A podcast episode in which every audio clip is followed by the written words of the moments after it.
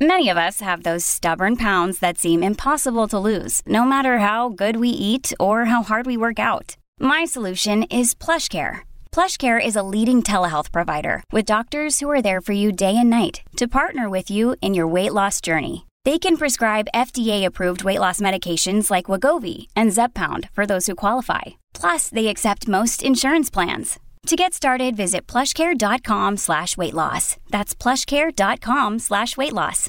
Another day is here, and you're ready for it. What to wear? Check. Breakfast, lunch, and dinner? Check. Planning for what's next and how to save for it? That's where Bank of America can help. For your financial to-dos, Bank of America has experts ready to help get you closer to your goals. Get started at one of our local financial centers or 24-7 in our mobile banking app. Find a location near you at bankofamerica.com slash talk to us. What would you like the power to do? Mobile banking requires downloading the app and is only available for select devices. Message and data rates may apply. Bank of America and a member FDIC.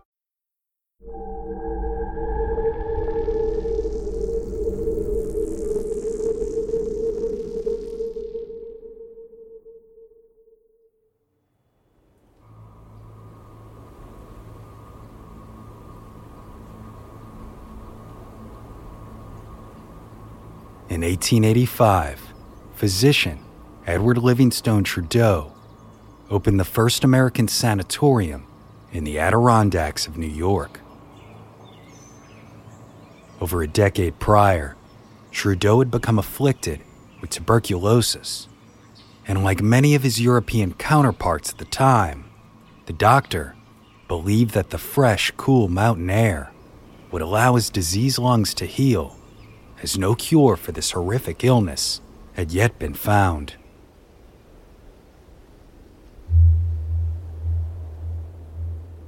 Tuberculosis is a highly contagious and fatal respiratory infection that has plagued mankind for our entire existence. As a result, it is a disease of many names, the most common or well known being consumption as the victims of tuberculosis appear to be consumed from the inside out. Likely historical references to the disease have been found in numerous ancient cultures, including the Greeks and Romans. And in Egypt, evidence of the illness has appeared in the examined remains of mummies.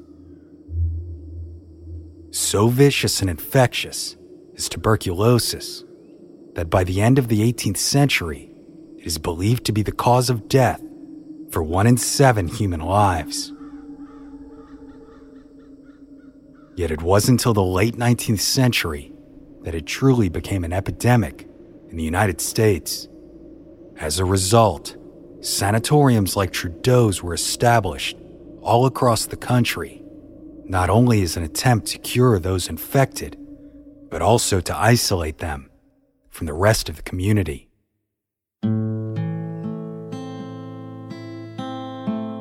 Unfortunately for many, sanatoriums became, quote, waiting rooms for death, as often by the time symptoms appeared serious enough to seek help, the disease could very well be in its final stages. And while the need for these facilities has become nearly non existent, since the discovery of antibiotics. The legacy of some of these tragedies purportedly remains in those left abandoned today. Places like Waverly Hills Sanatorium in Louisville, Kentucky, the now decaying skeleton of a one time modern medical facility that has since become known as one of the most haunted buildings on Earth.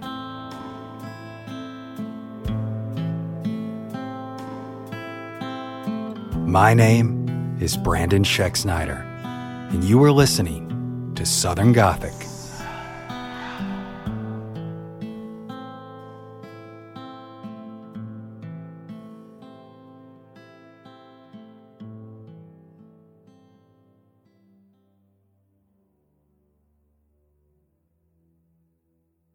On July 26, 1910, Waverly Hills Sanatorium opened to much fanfare. Located about 10 miles from the center of Louisville, Kentucky, the hospital sat upon a hill about 300 feet above the Ohio River. This location, with its high altitude and country atmosphere, was considered perfect for those suffering from tuberculosis. At the time, the region consisted largely of farmlands, but the swampy wetlands along the nearby river provided a fertile environment for the deadly bacteria to breed and thrive. So by 1910, Louisville was a hotspot for tuberculosis, with over 13,000 people dead, the second highest number of casualties in the country. Although some newspapers at the time estimated that as many as 20,000 may have succumbed to the disease.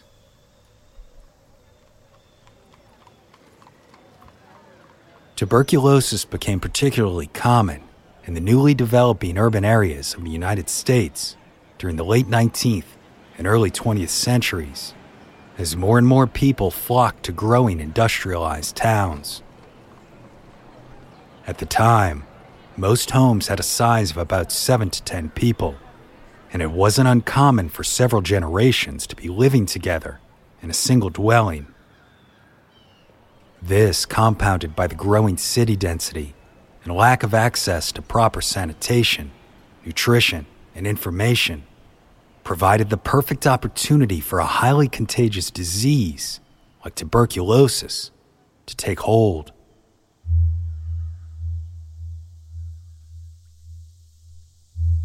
Caused by a bacteria named Mycobacterium tuberculosis, the illness is most often spread by water droplets, as those infected coughed, sneezed, or spoke.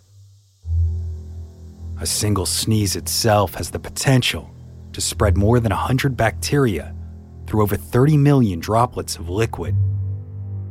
Then, after these droplets evaporate, the bacteria can float in the air.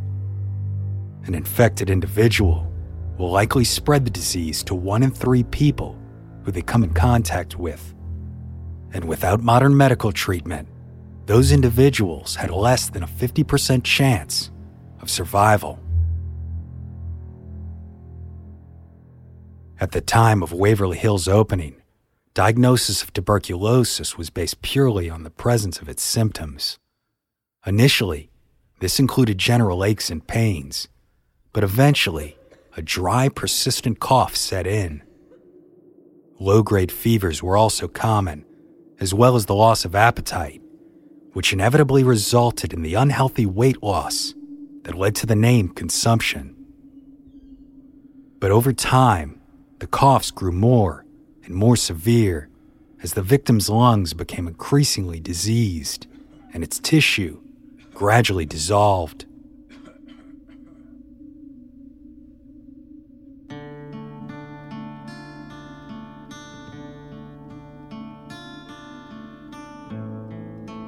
Lumps called tubercles formed in infected tissues, as well as holes and lesions, resulting in one of the most distinctive symptoms of tuberculosis violent coughing accompanied by blood. Coughing fits so severe, they were deemed, quote, graveyard coughs by doctors of the time. While these symptoms were the most easily identifiable, tuberculosis could also act in a way similar to cancer, spreading from the lungs into other organs, including the skin, eyes, and kidneys. Unfortunately for many, survival of tuberculosis was more complicated than just getting better. The disease can lie dormant in a person for long periods of time or even years before symptoms began again. And roughly 50 to 60% of survivors would have the illness return.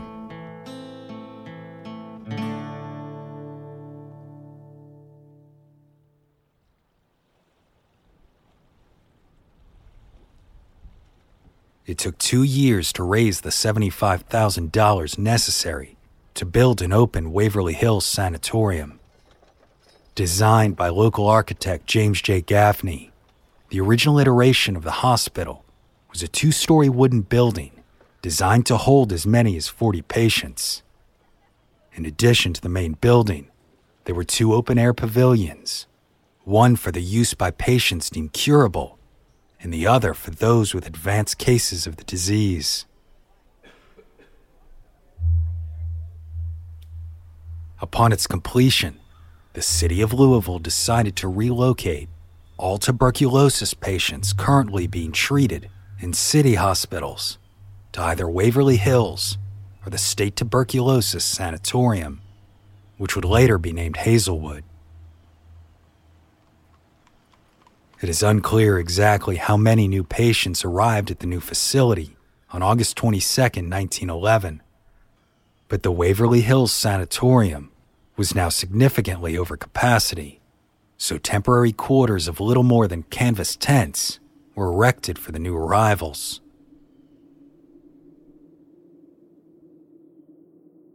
This hospital addition took over a year to complete and had room for an additional 50 beds. Yet the tuberculosis epidemic had no end in sight, and over the next decade, patients continued to arrive for treatment, overcrowding the sanatorium designed for 40, but now filled with 200. President of the Jefferson County Board of Tuberculosis, A.H. Bowman, spoke of the conditions. There is not room to isolate patients, and in fact, the building is so crowded that we have no place for the patients to die. Patients are crowded together in an insanitary, inhuman manner because of the lack of the room. With this lack of space and not enough beds, many patients were forced to sleep on the open porches year round.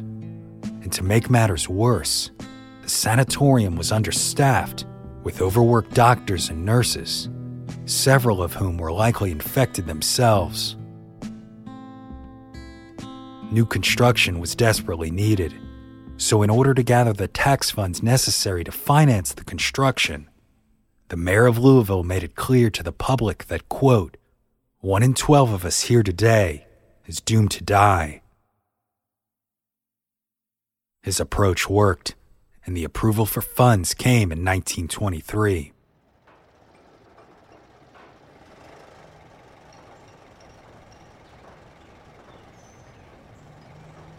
Then, construction on a new five story building began in March of 1924. The building not only boasted enough room for more than 400 beds, but it also had enough space to house over 200 employees. Designed by Arthur Loomis, the new Waverly Hills facility was a massive brick and stone structure in the Tudor Gothic Revival style architecture, featuring a three bay Gothic arched entryway and square tower seated above the entrance.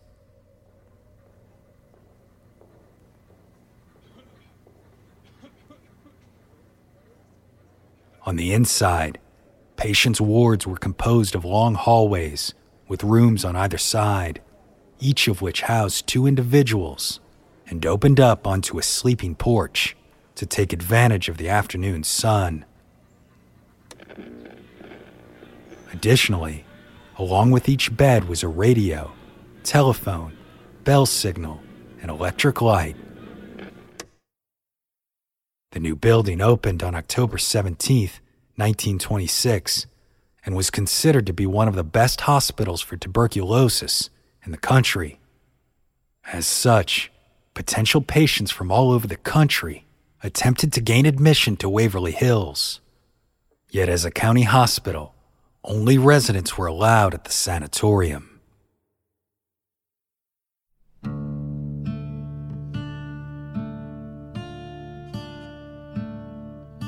For the residents of Waverly Hills, the primary course of treatment was bed rest, and patients experiencing fevers were often confined to their bed for months after their temperature dropped to normal. Other patients with less severe symptoms were expected to spend several hours a day on the screened in porches which ran the length of the building. Nutrition was also a treatment necessary for all at Waverly Hills, especially given that the loss of appetite was a symptom of tuberculosis. Every patient was expected to eat well at every meal and partake in several between meal snacks. Yet, for every non invasive treatment, there was also a more intense surgical option. Some patients underwent surgeries to have infected sections of their lungs removed. Others underwent one of the most serious procedures possible a pneumonectomy, which removed a patient's entire lung. The one treatment that was considered a last resort and the most invasive surgical procedure done at the hospital was a thoracoplasty. During this surgery, a patient's chest was opened and as many as nine ribs were removed for the purposes of creating an air cushion in the lungs. Then, without the ribs for stability, the chest wall would collapse and prevent the diseased lungs from expanding, allowing them to rest. Unsurprisingly, survival of the treatment was low at only 5%. Of course, those lucky enough to survive were left permanently disfigured and in pain.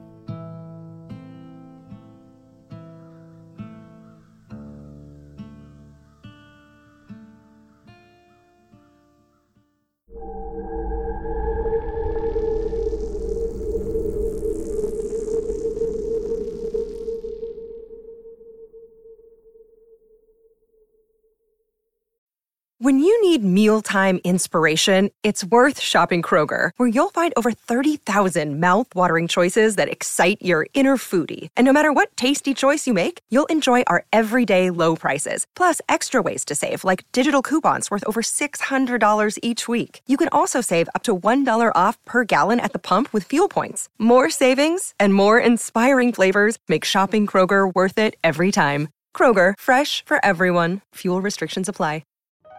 Hello, all. Erik Rivenes with the Most Notorious podcast here. Each week, I interview an author or historian about a historical true crime, tragedy, or disaster.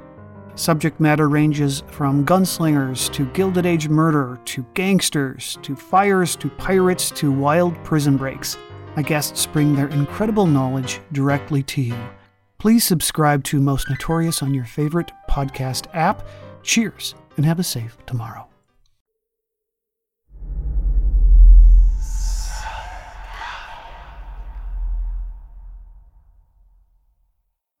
By the late 1930s, tuberculosis deaths were starting to slow everywhere throughout the United States, but Kentucky. And in the eyes of many, Waverly Hills had become ineffective in treating the epidemic. So, in an effort to save money, the city of Louisville merged all of its hospitals under a single governing body, and Waverly Hills as an independent institution ceased to exist. Fortunately, the battle with tuberculosis would not last much longer. In 1943, the introduction of the antibiotic streptomycin dramatically reduced the number of tuberculosis deaths. This, compounded by years of public outreach and education regarding nutrition and sanitation, made the need for such a large facility like Waverly Hills more and more unnecessary. So in 1961, the doors to Waverly Hills Sanatorium were permanently closed.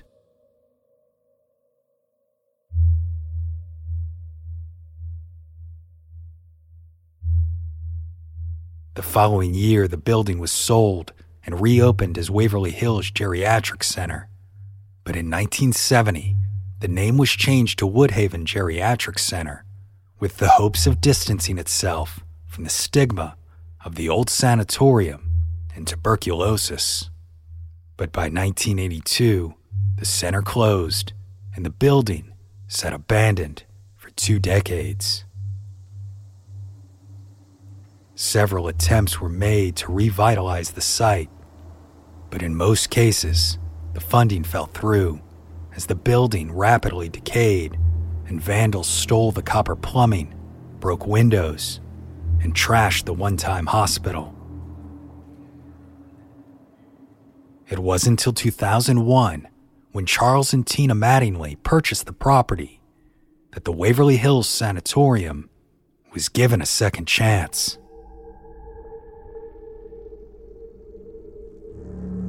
Over the years, legends and stories of what went on within the walls began to grow, and having grown up in the area, Mattingly was already aware of the reputation that the now decrepit building had acquired. In fact, during the hospital's operation, his father had both worked and been a patient at the site. In the book, With Their Dying Breath, Charles Mattingly told author C.C. Thomas what his father told him about the building on the hill. Quote, You just don't want to go up there. Whatever you do, it's a bad place. Yet soon enough, Mattingly realized how popular the abandoned building had become as a possible haunted destination. He told Thomas, quote, We found out in October the first year that groves of people would come out and go through the building because they had been doing it for years. It was popular in the local area. This is what you do at Halloween time.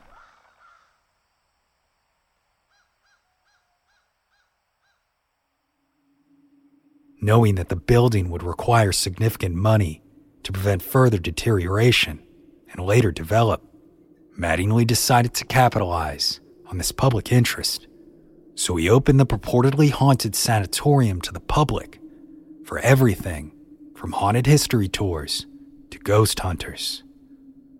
And as its stories began to spread, the Waverly Hills Sanatorium quickly earned the distinction as one of the most haunted places on Earth.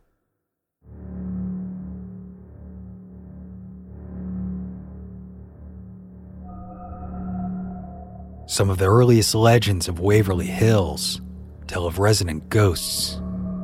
One of a young girl who can be seen running around the third floor solarium. Another of a young boy holding a ball, as well as the apparition of a woman with a bleeding wrist crying for help. Eerily, a spectral hearse also purportedly appears at the back of the building.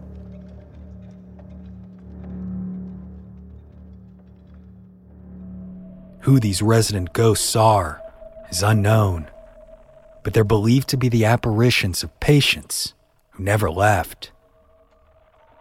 Volunteers working on building restoration have also claimed to hear unexplained sounds like disembodied footsteps or the slamming of doors. They've seen lights appear when there is no electricity, and they've further affirmed the purported appearance of shadowed figures moving through doorways and corridors.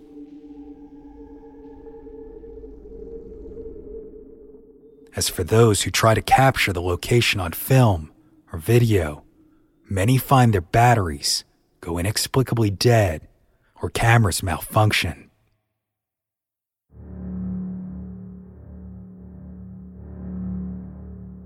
Room 502 boasts the most controversial legend of Waverly Hills, claiming that in 1928, a nurse was found dead after hanging herself from the light fixture. The woman was only 29 and according to the story, she was depressed, pregnant, and unmarried. Then, in 1932, another nurse who worked in the room committed a similar act, jumping from the roof patio to her death.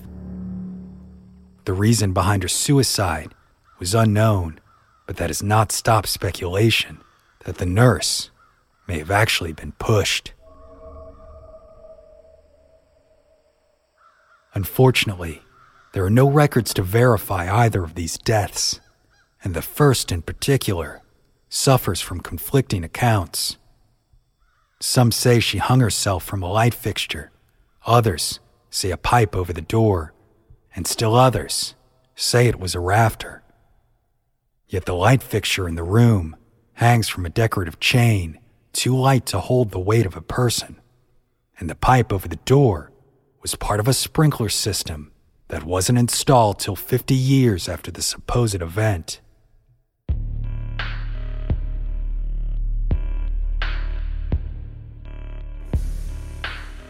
Aside from room 502, another notorious location in the abandoned facility is what has been called the death tunnel or body chute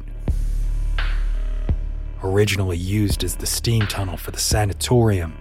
The 300 foot chute travels from the boiler rooms and power plant at the bottom of the hill to the hospital at the top. In the 1920s, a rail track was added to the tunnel in order to transport the coal that was then used to power the building. And though it was not built with the intention of moving bodies, it soon gained that purpose when the tuberculosis death rates rose higher than one in a day, as it was believed that the sight of the dead being carried away in full view of the patients would lower morale. So the staff of Waverly Hills took to secretly removing the bodies by lowering them down the tunnel on wheeled table gurneys to hearses parked at the bottom of the hill. As can be expected, the abandoned tunnel has piqued the interest of many who visit the facility today, especially television ghost hunters who claim the paranormal energy of the space is immense. Yet there is no accounting for every legend and potentially paranormal experience that people have had when visiting Waverly Hills. And since it is unknown exactly how many have died on the property. These purported spirits may be from entirely unknown patients and visitors whose lives have merely become a number. At the time, deaths were often tabulated according to the county or the person's home address rather than the location of their death. And although some hospital reports do give death statistics, their accuracy is uncertain. But what we do know is that 1910 was likely the deadliest year at the Waverly Hills Sanatorium, with a reported 542 deaths. So one can only imagine how many were lost course of its operation.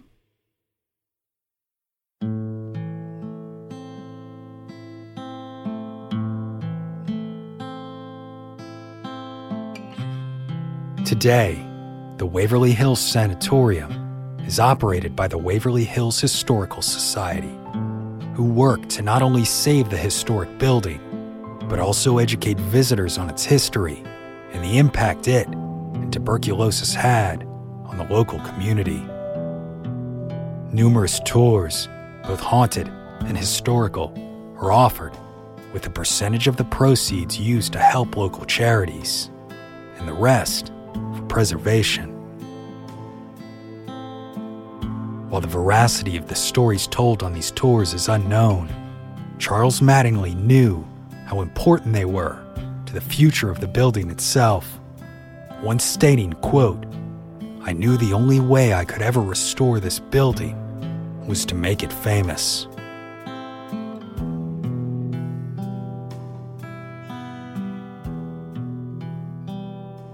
My name is Brandon Schexnayder, and you've been listening to Southern Gothic.